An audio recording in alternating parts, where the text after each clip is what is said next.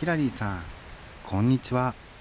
なぞなぞおじさんこんにちは。誰が謎謎おじさんやねうわ急に関西弁になった。ん怒るでしかし。うわ横山やすしだ我何言うてんねん。ほんまいい加減にしいや。おちょくっとるんと違いまっか。ほんま誰に向かってく問題です。来た来た。まんじゅうの中身はいくらでしょう？森全然関係ないじゃないですか。シンキングタイム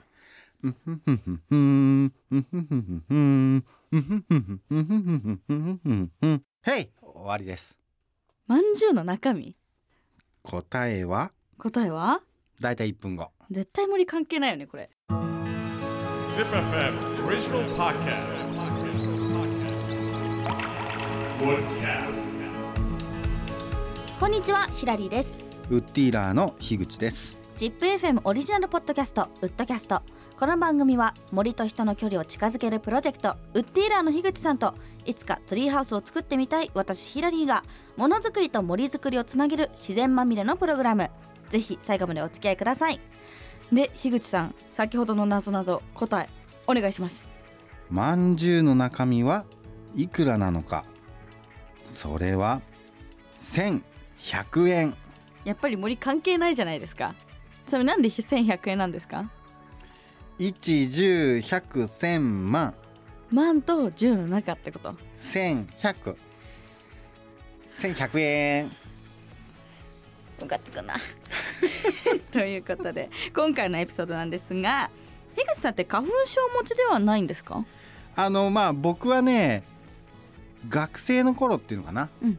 はひどいね花粉症持ちだったんですよ。もう目も荒れちゃってさ、うん。鼻もズルズル。うん。毎日箱ティッシュを抱えながらあもう一日一箱軽く使うぐらいのー感じでね、うんうんうんもう夜寝る時も大変。だけどうん。まあこの木の仕事をやるようになってうん。特に原木の買い付けに行くようになってからは、うんうん。謎に杉の花粉症うん治っちゃったんだよね。どういうこと？うん、こうザーッとこう大量に花粉を浴びたらちょっと覚醒しちゃって。そんな治療法ありますか？いやまあ僕はたまたまそんな たまたまね。そうそうそうそうう、ん、なんかこれだけ森で仕事されてたらやっぱ花粉症だったらすごい大変だろうなって思ったんですよ。はい。まあそうですね。今花粉症はこう社会問題になってますし、うん、日本人の4割ぐらいが花粉症だなんて情報もありますからね。やっぱこれ昔に比べて花粉症の人が増えたっていうことも聞いたことがあるんですよね。そうですね。年々増えてるようですね。うん、まああの環境省の情報によると花粉症の有病率、うん。これがまあ1998年がうん。19.6%、うん。2008年で29.8%、2019年には42.5%で、まあ、10年ごとにほぼ10%増加しているんです。すごい増え方ですね。これなんか原因あるんですか？あのーやっぱりこう戦後の高度経済成長期にかけてうん、杉やヒノキを増林した結果だと思いますこうたくさん職人をして国内の木材を使っていこうってしたんですけど、うん、まあ以前にもねちょっとお話ししましたけども、うん。海外の木の方がねこう安くたくさんこう手に入るようになったりとかはい。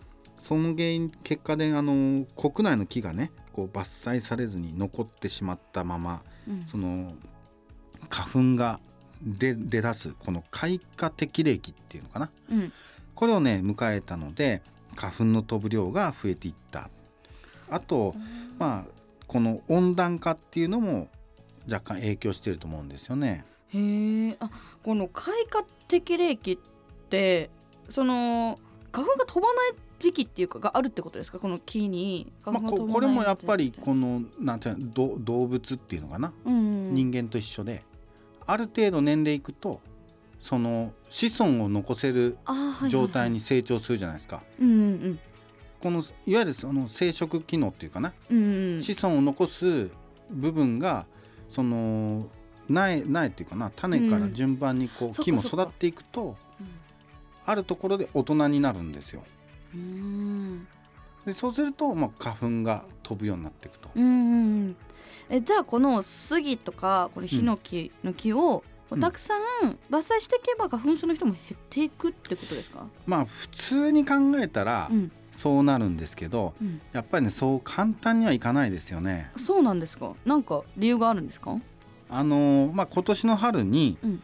この国の偉い人がこうね花粉の発生源となる杉人工林を約2割減少させるっていうのを目標として、うん。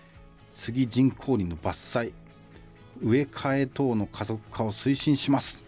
って打ち出したんですよ。うんうん。まああのー言いたいこともわかるんですけど、うん。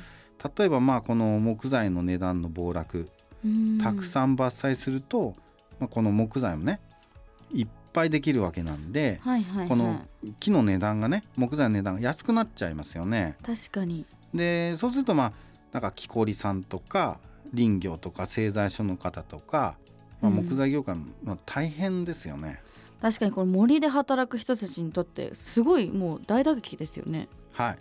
まあ、うん。あと前にもねちょっとお話ししましたがうん。森林を伐採していくと土砂崩れなんかも発生しやすくなったり、うん。ただでさえもこの最近はねこう異常気象っていうか、うん。線状降水帯ってよくあるじゃないですか。うんうんうん。でこの発生でこう大雨が降ってこの土石流などがこう発生しやすくなったり、あとまあその町側の方ね、うんううん。人が住んで下流の方ではまあ洪水になったりしますよね。うん。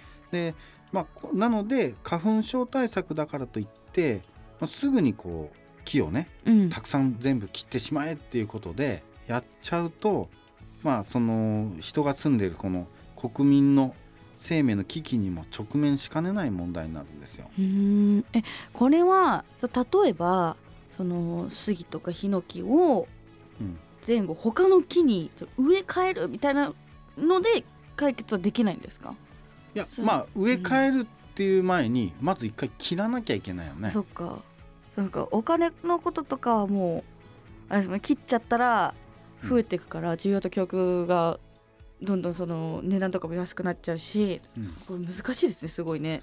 だしまあこの年々こうなんていうのかなこの花粉症対策うんのためにこう国民の生活に危険をもたらしたり、うん。まあ、この林業でねご飯食べている方に苦労させるのか、いやまあそこまでしてでもやっぱりかこの花粉症対策をするべきなのか、うん。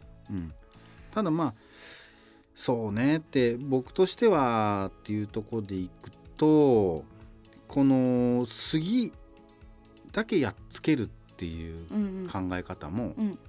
いかがなもんかなって。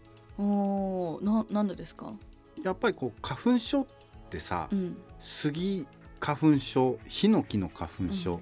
あ。イネ科豚草なんだかんだ、うん、いろいろありますよね。PM PM2.5 だとか、うん。ねいろんなのがあったりするじゃないですか、だから杉だけをその切ればなんか緩和されるっていうもんでもないと思うんですよ。であとまあこうなんていうのかな全体の2割うん切りましょうとかうんっていったところでどこら辺をそっか。全国ぜこうくまなくね。平均的うんに2割切るって言ってもなかなか難しいんじゃないかな。そうですよね。でさへーさら、に言うと今こうねうん毎年木こりさんたちが頑張って切って、うん、全力でやってる分にプラス。増量していかなきゃいけないと。労働力とかもかなり。もうそういうのもあるし、うん、でその分まあさっきのその市場に原木が流れる。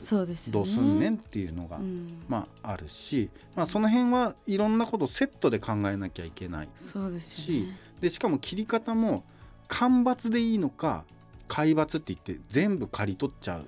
その方法がいいのかとか。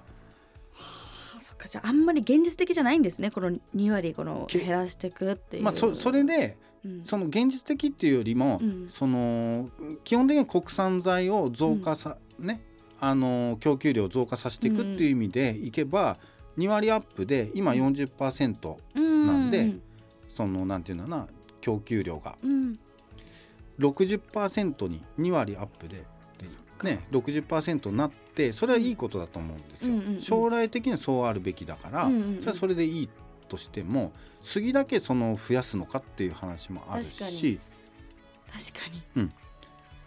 なんかあれとかできたらいいですけどね。なんかビニールハウスとかみたいにこうあのー分けれちゃうみたいな、絶対無理だと思うけど。そう。なかなかフィルターみたいなのかけれたりできたらやっぱりなかなか難しいんじゃないかなっていうのはあるんだけどうん。どっちにしろあのーまあ森の更新っていう観点でいけば、うん高齢球のをうん杉とか、まあ、うん特に杉なんかはこの高齢球大きくなった木を、まあ、どんどん切って使って若い木を植えれば、うん。まあ、それはそれで効果があると思うんですよね。うんうんうん。だからそういういい面もあるし、うん。